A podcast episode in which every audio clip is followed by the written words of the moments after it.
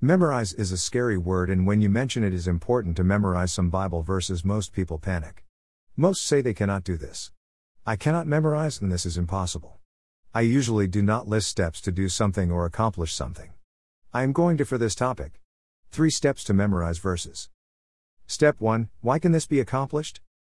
Step 2 What have I done to memorize? Step 3 How to memorize? First step is to look at what you already have memorized. Most of us know the day and time of our favorite TV show, zip code, address, phone number, and our friend's phone number.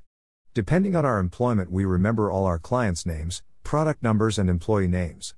I worked for a time with a manufacturer who made an estimated 60 products with 60 different 5 digit product numbers. Within a few months, I knew all product descriptions and product numbers. The key word for memorization is repetition. The second step is as I have read the Bible, I have noted verses sticking out or meaning a lot to me. This is where most of my verses in my devotional books have come from. I note the verse and write on a small card. I review the verse every day for a week or two. I continue to do this. Today my pack has about 120 verses. I can recall them to encourage me, keep me on track with God, and recall them to encourage others. The third step is as you read your Bible, I suggest doing what I do. Make a note of the verse, write the verse and reference on a small card. Over time, you will accumulate many verses.